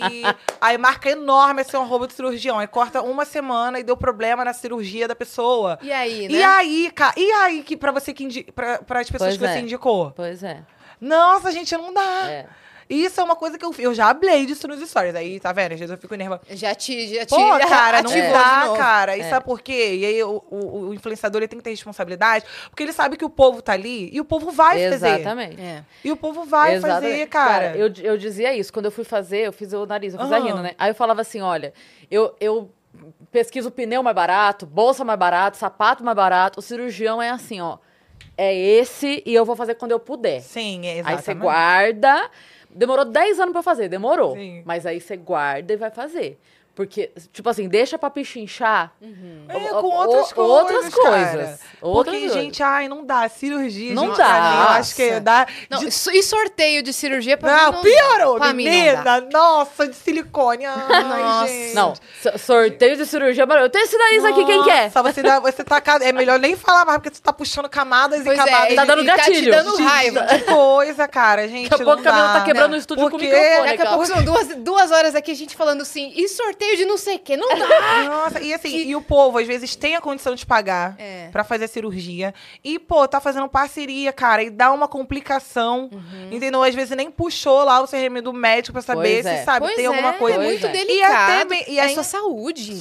E até, assim, quando você vai no bom, pode dar problema, porque cirurgia... Sempre tem risco e tá indicando pro povo. Ai, nossa, não dá. Ai, então, trocando a pauta, pra gente não ficar aqui... não dá. Pra mim é demais. Eu queria sorteio de silicone e o povo ainda tira foto segurando a prótese. Putz assim, grila, cara.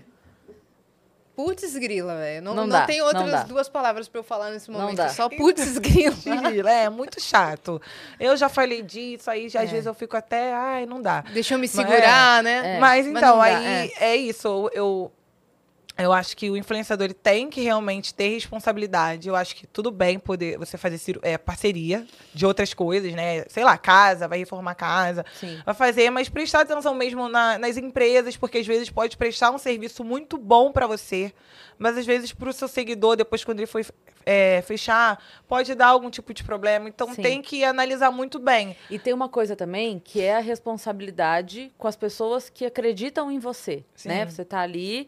São pessoas que gostam de você, que vão ver o que você tá fazendo. Aí, de repente, você fala, a gente já negou coisa, como tenho certeza que você também, que, assim, a gente poderia ter feito. Falou, não vamos fazer. Porque a questão é, beleza, cada pessoa é responsável por si, é todo mundo adulto. Sim. Mas como é que eu durmo? Pois é. Como é que eu volto depois? Tá lá o povo na internet perturbando o juízo, ai... Não, e é mais do que isso, sabe? É saber que a pessoa... por acreditar, por confiar em você, falou, não, se a Camila falou, se a Cris falou, se a Yas falou... Depois tá passando o domingo no Fantástico, não.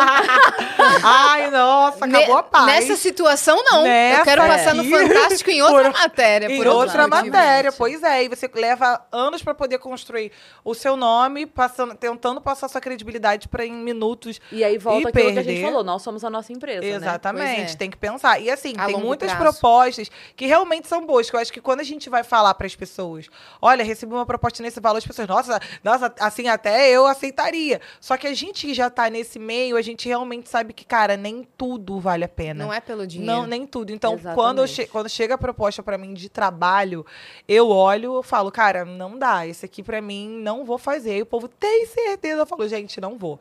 Tem uns, porque são várias pessoas que vão mandando, a gente tem um grupo, né? Eles vão mandando as propostas, não sei o quê, nananã.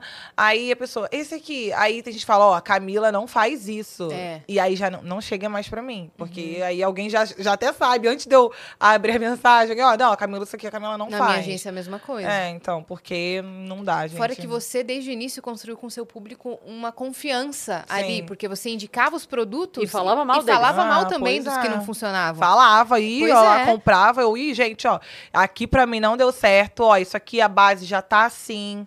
Eu acho que eu consegui realmente conquistar credibilidade com os meus seguidores. Total.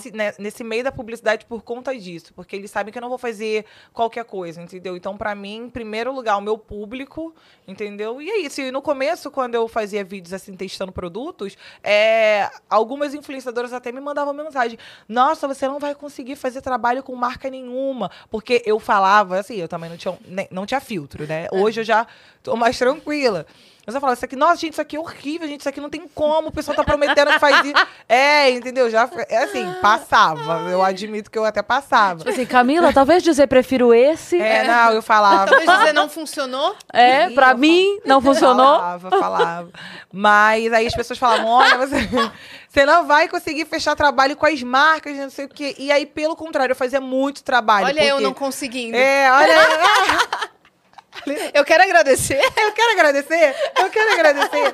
Mas, assim, aí eu acho assim, que as marcas realmente viam que, poxa, o pessoal tá... ela passa credibilidade para essas marcas aqui, então vamos se associar com ela que o pessoal realmente vai entender que ela gosta. E aí eu olhava e falava, gosto dessa marca?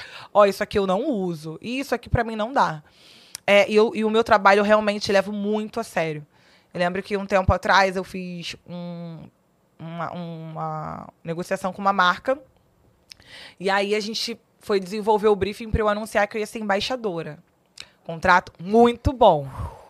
Muito bom. E aí eu pensei na ideia do anúncio. Falei, gente, ó, eu tenho essa ideia aqui. Eu acredito muito nessa ideia pra gente anunciar que eu sou embaixadora da marca. Eu acho que vai... Eu consigo, às vezes, enxergar o que o meu público gosta. Eu tem trabalho que eu olho e falo, cara, isso aqui vai dar muito bom, gente, vai dar muito bom. Aí a marca, não, tá bom. Aí fui, peguei filmmaker, aí fui, fechei um espaço, nananana. Eu tenho esse vídeo nas minhas redes sociais. Aluguei um salão, tudo, fechei, nananana. Aí eu ia mandar pra marca, pra aprovação, pra gente postar 2 dias depois. Aí mandei, o roteiro já tinha sido enviado, já tava tudo certo. Já tava aprovado. Aí a marca falou, eu acho que a gente não acredita nesse vídeo, eu acho que a gente queria que você postasse uma foto segurando o produto, assim. Falei, gente, eu fiz um vídeo maravilhoso. Cara, é um vídeo que vai dar muito bom. Eu sei que a galera vai gostar. A gente prefere uma foto assim. Aí eu já falei, cara, eu tive, depois de eu ter todo esse trabalho, depois de eu ter fechado 2 diárias, que eu fechei um salão pro rapaz, um salão de beleza, que ele não ia atender as pessoas. Então, assim, fui lá, paguei 2 dias de espaço e o que ele ganharia no dia e a marca não quer. Não, eu falei, então, se o primeiro trabalho já tá assim... Porque eu também tenho muito isso, assim, eu gosto de ter um trabalho tranquilo. Então, se eu enviei o roteiro, se já tava tudo certo. Isso, a gente amou, não. E na hora já tá falando que não, quer que eu faça uma foto expressa, proposta de qualquer jeito, que eu acho que é algo importante... que era sobre o meu cabelo também, que as pessoas estavam esperando muito pra ver o meu cabelo. Eu falei, não é assim, não era isso que eu tava planejando pra esse momento. Aí o pessoal, Camila, pelo amor de Deus. Eu falei, gente, então não. Camila, vamos fazer a foto. Não, aí eu também... essas minhas questões que eu falo, não, gente, eu acho que não é isso que eu acredito. Pelo amor de Deus, eu descontrato. Não. Falei, quer saber? Então, vou tirar a nossa voz, a minha voz, porque eu fiz uma adaptação de um episódio. Falei, então, vou tirar minha voz, eu vou botar a voz, vamos sincronizar com o áudio, assim, da série, que vai ficar muito maneiro. Falei, e vamos postar o vídeo hoje. Eu pedi pro filmmaker editar, reeditar tudo, cortar o produto da marca que aparecia. Falei, vou postar. Quando eu postei, aí só recebi a mensagem assim, ai, a marca pediu pra você marcar o arroba. Eu falei, não. Já tinha saído em vários sites. Viralizou. O post, se eu não me engano, acho que ele tem uns 40 mil comentários. E assim, foi pra Twitter, foi pra, tipo, Google Gloss, vários lugares. E aí, depois que eles começaram a ver que tava saindo nas páginas, não, coloca pelo... Porque eu já tinha cortado o produto, né? Coloca o arroba. Eu falei, não, porque a marca não acreditou. E eu postei o vídeo, porque a ideia era minha. Então, era a minha ideia. Você não acreditou. Não era a minha ideia. Então, eu levo meu trabalho. Isso não foi só uma vez. Teve uma outra marca também. Eu falei, gente, eu acho que isso aqui vai dar certo.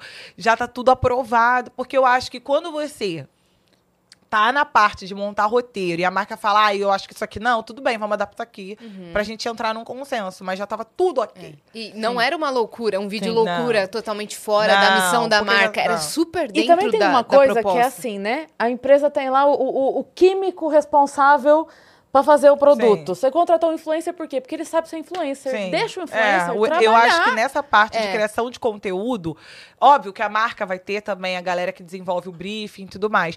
Mas tem coisas que o criador, ele entende do público dele. Claro.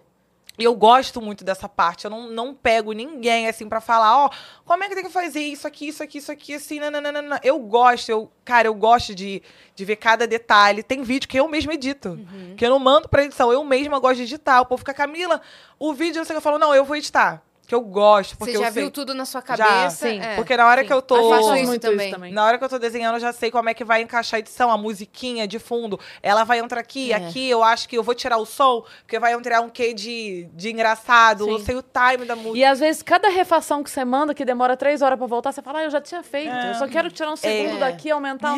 Quero um zoom maior aqui, isso aqui, pronto, já fiz. E assim, o ideal seria eles terem dado a chance nesse primeiro momento. Tá, vamos ver como performa esse vídeo. No próximo, se não funcionar, a gente faz uma foto. E vou te falar, foi em questão, assim, sem brincadeira, de 15 minutos. Cara, só 15 minutos pra viralizar. 15, não, pra eles pedirem, pra viralizar, eles pedirem pra marcar o arroba. E eu falei, não. Ué? E assim, aí... E cancelou mesmo? Cancelei.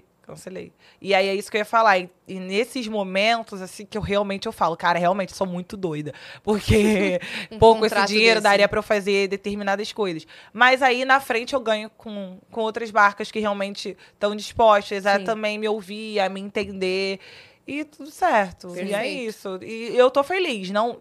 E graças a Deus, assim, em nenhum momento eu me arrependi de não ter topado, mesmo depois assim, vou marcar o arroba, ou de ter feito a foto como a marca queria. Eu consigo acreditar muito nas minhas ideias, eu quero que as marcas também acreditem nisso, sabe? Sensacional. Eu queria falar com você, a gente queria entender sobre o BBB, mas a gente sabe que você já contou essa história várias vezes, você foi pro BBB21, a gente viu os momentos dentro da casa, tudo que aconteceu, mas eu queria falar de um assunto que toda edição pega muito, que é a saúde mental. Né, dentro do reality. E a gente tá vendo muito isso nessa edição, nesse ano. Há exemplo, assim, de Vanessa Lopes, que acabou apertando o botão. Mas não para falar especificamente dela, e sim, no geral, como que ficou a sua cabeça lá dentro? Você sendo uma influencer digital, criadora de conteúdo, que também é apegada às redes sociais, que também estava acostumada com uma validação do público, com uma aceitação.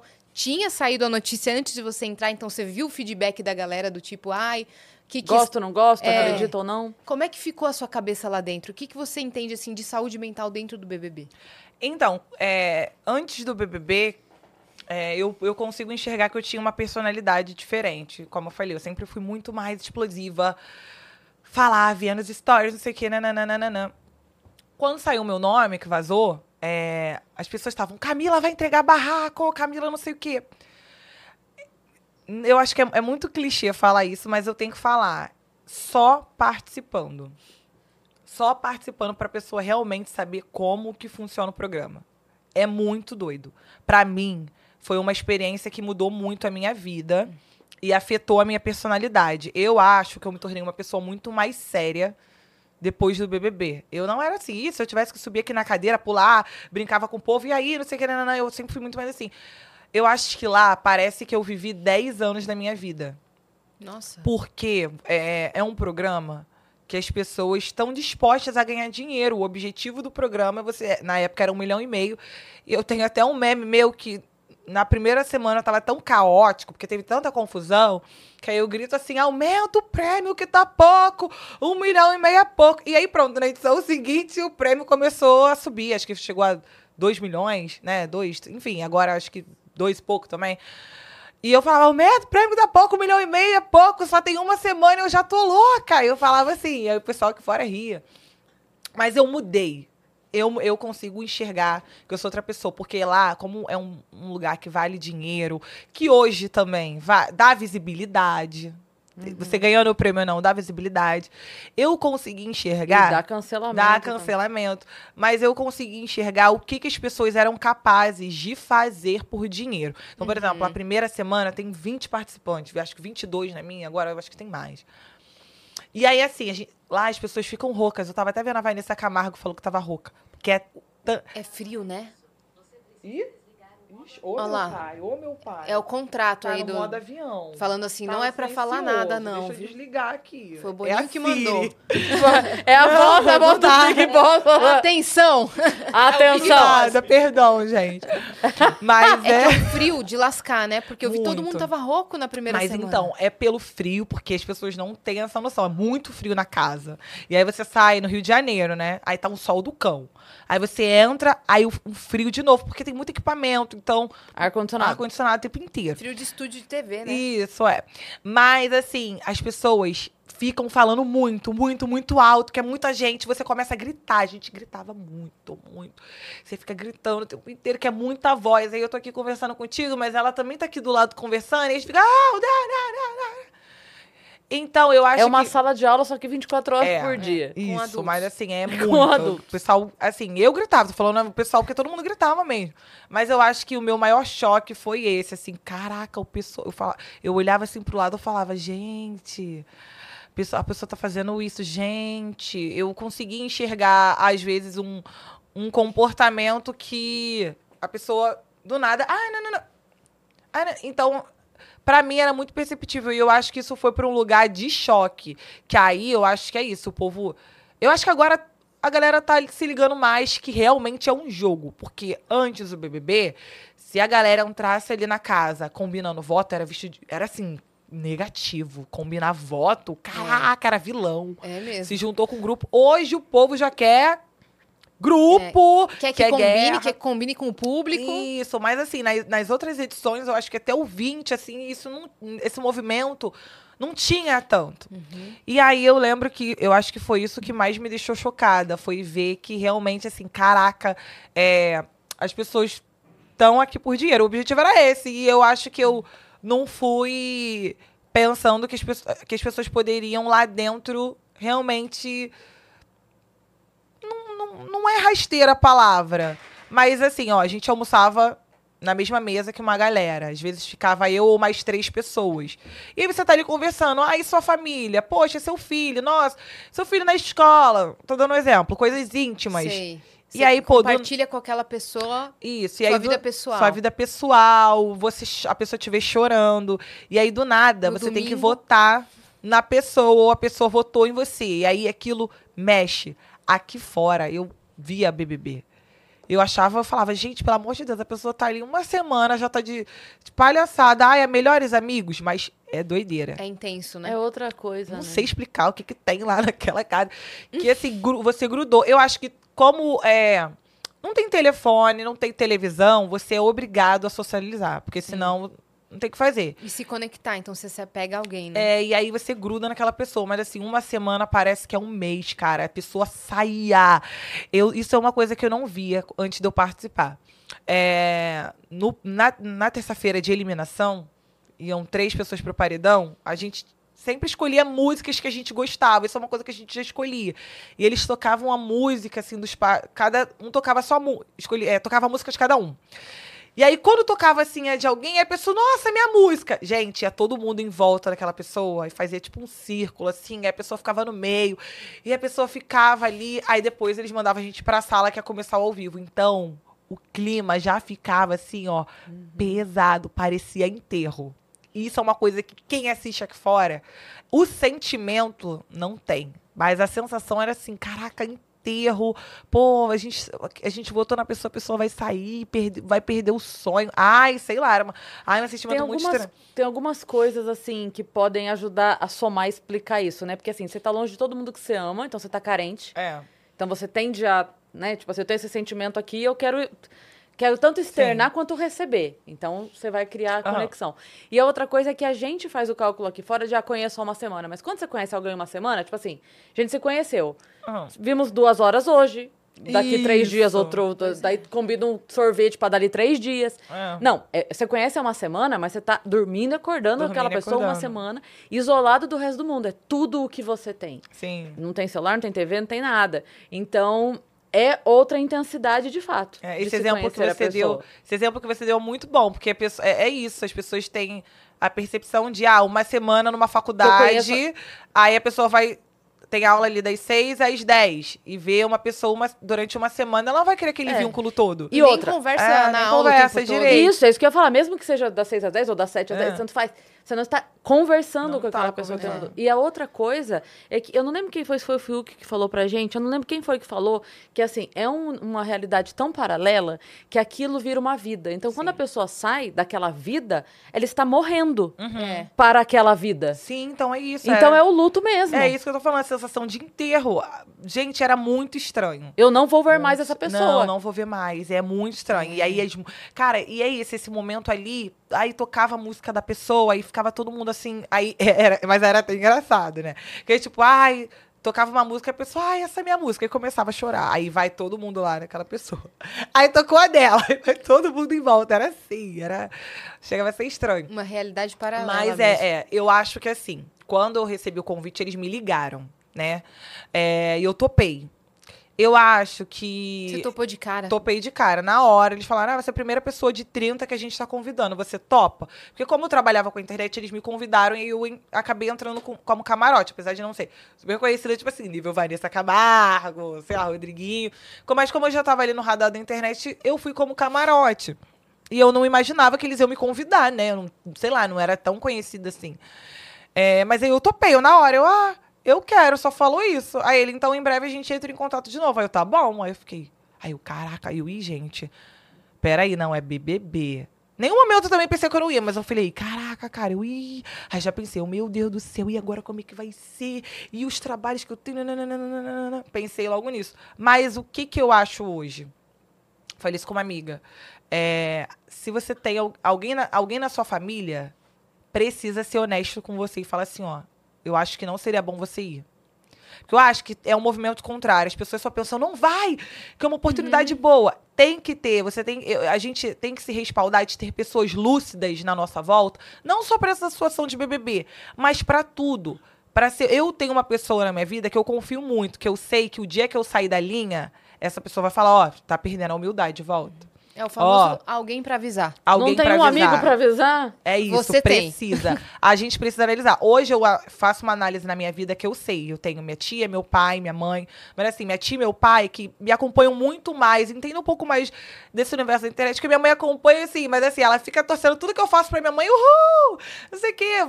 Ela vai assistir aqui. Nossa, linda! Ela tira foto da televisão, tira foto, print do celular. Então ela fica mais nisso. Eu acho que ela não teria essa noção. Agora, minha tia... já é uma pessoa que realmente entende tudo. Fica até vendo página de fofoca. Camila, isso aqui não é legal. Camila, tinha necessidade de você ir para os stories falar isso? Não tinha. Então, até para participar do BBB, receber um convite para poder ir, analisa. Porque será que aquela pessoa que é lúcida, ela vai te falar, não vai, sabe por quê? Porque você é assim, não vai dar bom. Nesse momento você tá assim. Tem certeza que vale a pena? Eu acho que a gente precisa ter alguém de confiança na nossa vida para colocar a gente no lugar. Porque se deixar, a gente também vai no mundo da lua. Óbvio que a decisão final sempre tem que ser da pessoa, sempre tem que ser minha decisão. Uhum. Mas pelo menos eu ouvi, eu vou analisar e aí depois... Alguém pra guiar ali, né? Alguém pra me guiar. E depois, porque lá não adianta também você ir e você mudar e ficar assim, ficar se poldando. Ai, porque eu não posso fazer isso. Não, tem que ir pra viver. Eu fui pra viver, só que quando eu cheguei lá dentro, eu entrei em conflito com a minha personalidade.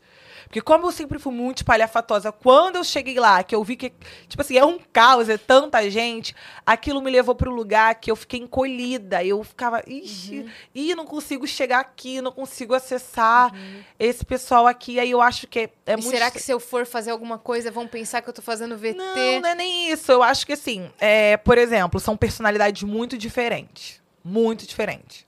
Eu me identifiquei de primeira com o João. Assim que eu entrei na casa, ele foi a primeira pessoa que eu dei um abraço. Uhum. O João tem a faixa etária muito parecida com a minha. O João é muito do Twitter. O João é muito dos memes. O João é muito atualizado em música. A gente tem o mesmo signo. A gente cresceu numa data muito parecida. Então, a gente tinha muita coisa em comum. Então, eu grudei nele. Aí, quando eu ia para um outro lado... Eu falava, não sei, não tem nada a ver isso aqui. Não deu liga, né? Não dava liga, e aí você fica com aquela sensação, tipo assim, caraca, tô forçando a amizade aqui, não vai. E aí corre o risco de você tomar voto. E aí eu me senti encolhida, eu me senti no BBB fora da minha zona de conforto. Uhum. Então talvez a minha personalidade, que as pessoas conheciam aqui de fora, ou às vezes que ia esperar um barraco... Não teve isso, assim. É óbvio que eu tive alguns desentendimentos, que nem tudo as pessoas conseguem ver, porque é muita coisa pro programa mostrar. Sim. Mas eu acho que nesse lugar não dava. E aí eu acho que lá as pessoas realmente trazem a essência. Você vai trazer a sua essência pro programa, mas você também consegue mudar um pouco. Eu fiquei assim, eu falei, caraca, nossa, não tô sendo eu.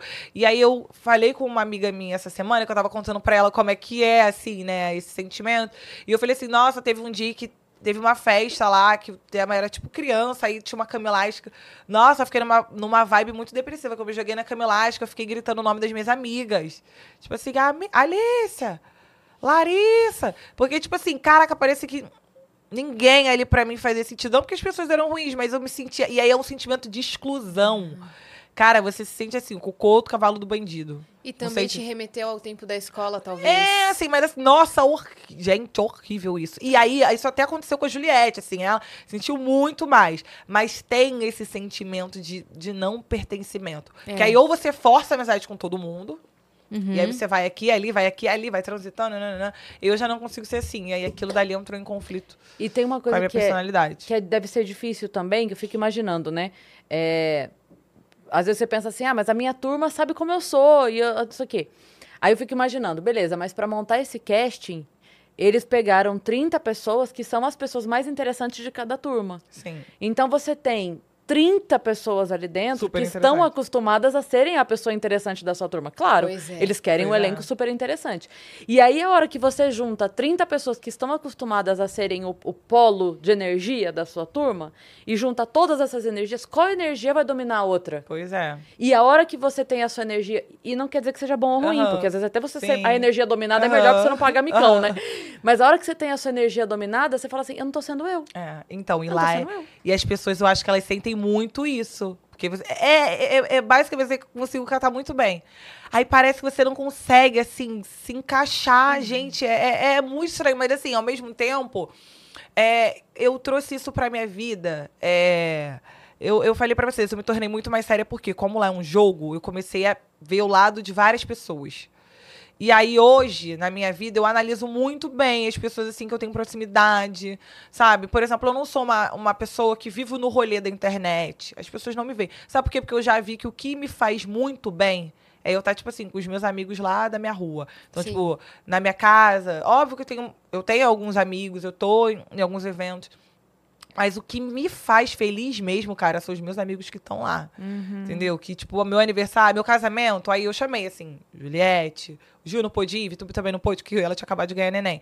A Poca, Carla Dias, Thaís Araújo e Ana Clara. E a Thaís. E o João, assim, de toda a internet, de todo esse meio. E tem várias pessoas me chamam pra ir na festa. Eu falei, ai, meu Deus, vai ser até feio, o povo me chama, os cantores me chamam pra ir no aniversário, não sei o quê. Mas eu falei, cara, eu prefiro, porque a energia da galera que vai realmente não vai ficar sentado o tempo inteiro com vergonha. Vai pular, vai dançar, vai se jogar no chão, que é essa Camila que eu sou também.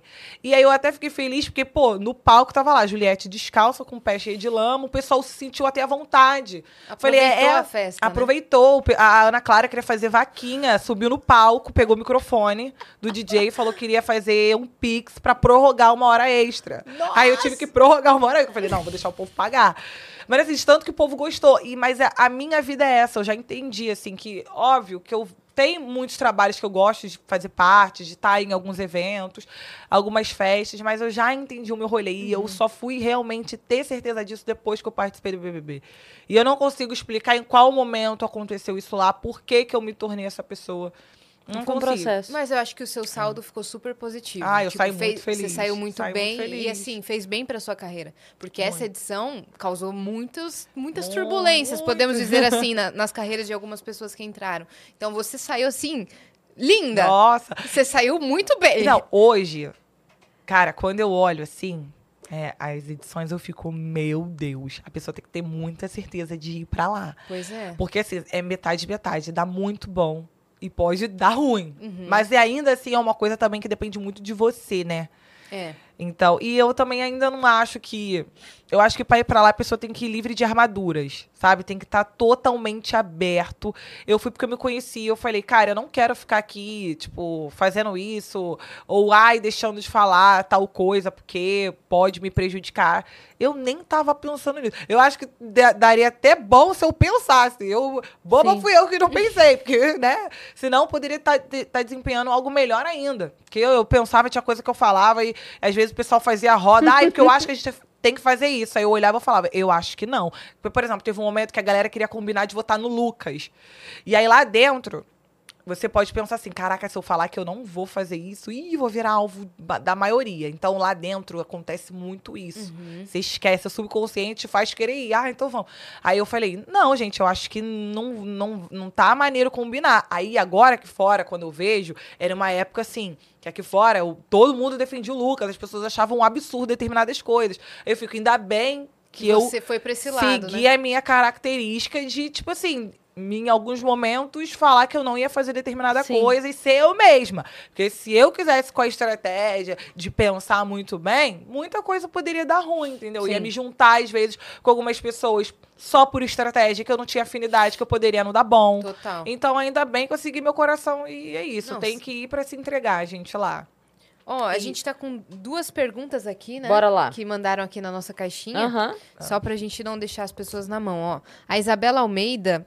mandou, quando você estava no BBB, o que você morreria para poder levar para dentro da casa e o que você acha que teria feito muita diferença na sua trajetória?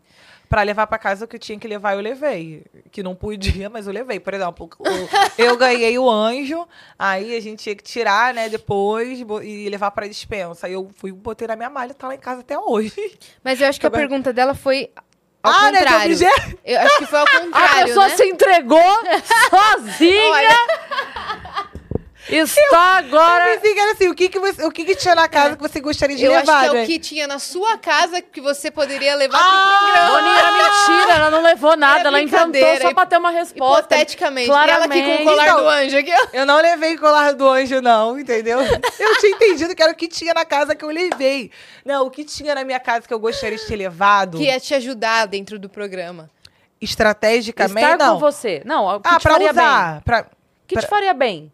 Sei lá, tipo, um objeto, uma camisa foto, do meu namorado com o cheiro dele, sei lá, alguma coisa assim. Não, eu acho que não consigo pensar em nada, porque eu acho que um livro, porque na minha edição eu não poderia levar o livro, eu levaria um livro. Eu acho agora que... já pode levar livro? Não pode. Eu acho que a última vez que deixaram levar livro foi na edição 18 da Ana Clara, se eu não me engano.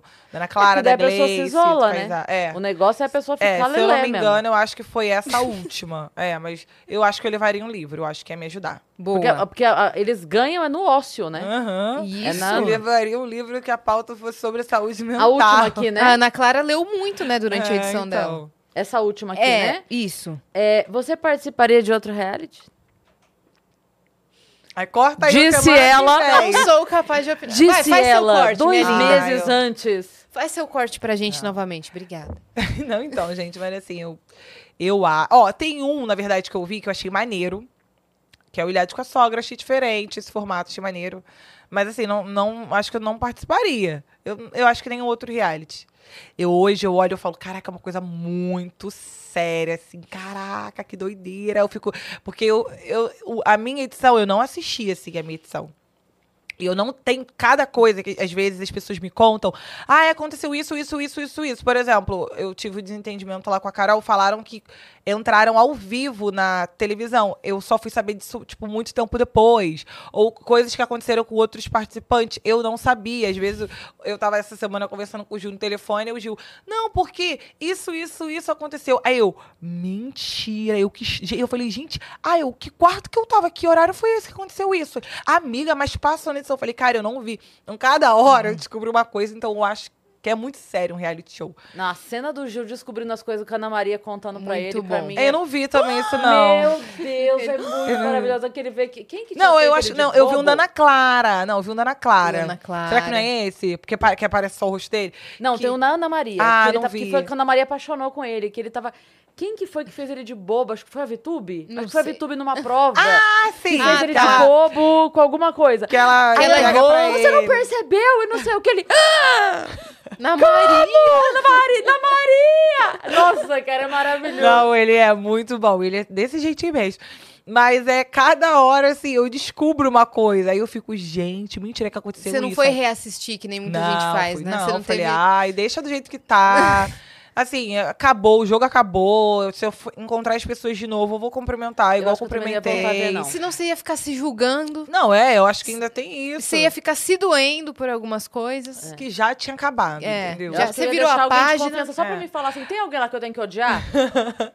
Aí você só me avisa. Sim, eu acho que assim, ó. Eu ainda tenho vontade de ver, porque eu fico pensando que em algum momento pode sair do catálogo do aplicativo. Então eu fico com medo de depois... Mas podem gravar pra você e deixar guardado. Então, mas eu fico com medo... É porque eu não sei em quanto tempo eu vou ver. Sei lá, daqui a 5 anos, não sei. Com seus filhos. Em algum momento eu realmente quero ver. Mas agora eu prefiro não ver. Deixar do jeito que tá. Melhor, né? É isso. E não o colar do anjo também. O colar do anjo tá lá. Colar do anjo, produto que tinha lá na dispensa, e botava na mala, assim, ó. Até no dia, eles fizeram um dia 101, que a gente voltava pra casa, não foi uma lavagem de roupa suja, não, mas foi quase. Aí, no final, eu falei, e a gente tá indo embora? Quietinha, a gente lá na dispensa, eu peguei até a cestinha, e tem até hoje. Daína, eu tô falando sério, até hoje eu tenho a cestinha. Tem gente que catou um monte de desodorante, né? Tinha protetor solar também. Não é um negócio tão barato, protetor solar. Óleo de cabelo, juro. Absorvente, era coisa que nem tinha necessidade de a gente ficar pegando. Absorvente, tinha um monte de coisa boa. Vai ficar lá, né? E eles deixaram a gente pegar. Até na edição do dia 101, eles mostraram a gente pegando. Porque é divertido, gente. Para. E tem, nessa edição, o povo não tá ligando pro prêmio, não. Pras coisas que tem lá, não. Ai, não, isso daí eu já tenho. O quê? Eu ficava quietinho. Eu ficava louca. Se coubesse na mala... Tudo de prova que tinha, que a gente ganhava, às vezes, 4 mil reais de prêmio. O Merfry era feio, até feio. A gente ficava no desespero. O povo tá assim, uma televisão tá agora bom. O povo fica, isso eu tenho em casa. E quando tinha ar-condicionado, até tinha lá no apartamento que eu morava. Mas eu pensava, pô, dá pra minha mãe. Pô, dá pra trocar o split da minha mãe. Pô, não sei o quê. Agora o povo não tá fazendo questão das coisas. Misericórdia. Camila, muito obrigada por você ter vindo. Valeu, eu que agradeço. Espero encontrar vocês ano que vem no BBB, quem sabe. Vocês iriam pro BBB? Agora eu quero perguntar, será? Vou fazer meu corte. Não, a verdade. Vou fazer eu não iria de jeito nenhum. Não iria? Aí o corte dela ano que vem. Gente, eu vou dar uma pausa. Mesmo. Não iria mesmo. Por que não iria? Eu não sou uma pessoa fácil de lidar, eu tenho plena consciência. Sabe aquela pessoa Boninho que já adorou. Tem alguém pra avisar? Sim. Eu sou eu mesmo que aviso. Então. Eu olho pra mim mesma e falo, querida, não é bom você ir, tá? Você não faz isso. Não é pra você. Não faz isso. Eu não sei quem eu seria. Sim. E aí eu tenho medo de quem eu seria. De descobrir um lado diferente. Não, que depois eu enlouqueço lá dentro. Saio, tipo assim, absolutamente queimada que não precisa muito. Falando melhor não, né? E porque eu acho que as coisas hoje mudaram muito. As pessoas estão indo pra família, estão atacando filho, atacando mãe, perderam a noção de que é um programa, que é entretenimento, que é brincadeira. E depois acabou. A pessoa não gosta de um fragmento da vida da pessoa ali. A pessoa não gosta de você, ela vai amassar teu filho. Vocês estão loucos? O povo é demais, o povo vai no perfil da família achar. Então assim, se você não for amado, você tá fudido. Mas eu acho que aí achei que... todo mundo fala isso pra mim, mas eu ainda não senti. Ih, tá rindo muito, vai. Eu ainda não senti no meu coração de ir, porque... Não, de verdade, assim, porque eu fico imaginando, só a semana do hotel, eu já ficaria muito ansiosa. Eu ficaria muito ansiosa, porque eu não... Como assim não tenho feedback da minha família? Eu sou noiada com a minha família, então eu quero saber se tá todo mundo bem. E aí eu ia querer ter feedback do público. Eu ia querer saber, eu tô jogando certo, tô apoiando certo, sabe? Eu quero saber o que tá acontecendo. Eu não quero cair numa parada de... Nossa, tô agindo muito errado aqui sem saber. Porque eu não percebi determinada coisa. E tu falou isso de família, na minha edição, foi o período onde teve a segunda onda. Então o Thiago, ele entrou ao vivo pra falar aquilo dali, pronto, acabou. Porque a gente realmente não tem informação de nada. Então não sabia se minha família tava bem. Aí eles tiveram que falar, ó... Tá todo mundo bem, gente. Fiquem calmos, a gente vai avisar. Eu seria o terror do Boninho nesse sentido, porque eu ia todo dia no confessionário. Eu vou apertar o botão se você não falar se meu pai tá bem. Não fala, não fala. Eu vou apertar. E eu vou lá ver meu pai. Eles não falam. Eles vão ter que falar. Se eu for... Eles vão falar, então aperta o botão ali e vem aqui fora pra você descobrir. Isso, eu vou falar, eu aperto, querido. Não, mas nesse momento, vou fazer meu corte. Nesse momento não faz sentido pra mim. Aí corta eu lá, mutirão pra ela ficar. Exato. Ai, gente, muito obrigada. Não, eu falei pra ela que não tem problema, pode ir, tá tudo certo. Tu faria mutirão pra ela? O quê? Eu vou ficar aqui. Ela cancelar. Eu vou mudar pra cá, eu vou ficar aqui ao vivo, às 24 horas, durante assistindo. 3 tá passando aqui, eu aqui comentando, entendeu? É isso, apoio da amiga. Então, muita gente fala assim, nossa, seria muito legal e tal. Não, a gente não, pode fazer, claro que eu não vou dar conta de ficar aqui 24 horas, mas tem muita gente pra se revezar. Sim. Entendeu? Mas vai vindo aqui 1 hora por dia, cada um comentando. É verdade. Mas, assim, mas bastou eu falar uma palavra errada, acabou esse mutirão. Fica vendo. Mas, gente, eu sou muito grata de ter participado. Muito, porque como eu falei, um desafio, um reality. As pessoas vão conhecer todos os seus lados. Quando eu encontro as pessoas na rua, eu fico com essa sensação de, poxa, as pessoas me viram chorando. As pessoas viram todas as minhas vulnerabilidades. Então, essa é, às vezes, uma sensação que eu tenho. Mas eu fui muito feliz e muito grata por tudo, assim, porque o programa é muito bom, muito bem feito, tem toda uma equipe por trás, muito bem produzido, cara, é doideira, assim, não sei te explicar. Óbvio que em prova pode alguma coisa dar errado, mas assim, é uma equipe gigantesca, gigantesca. Depois, assim, nos bastidores, tendo oportunidade de fazer alguns trabalhos lá, vi como é que é. Pô, não dá pra falar. Fui muito feliz e não me arrependo nem um pouco de ter ido. Não mudaria nada. Nada.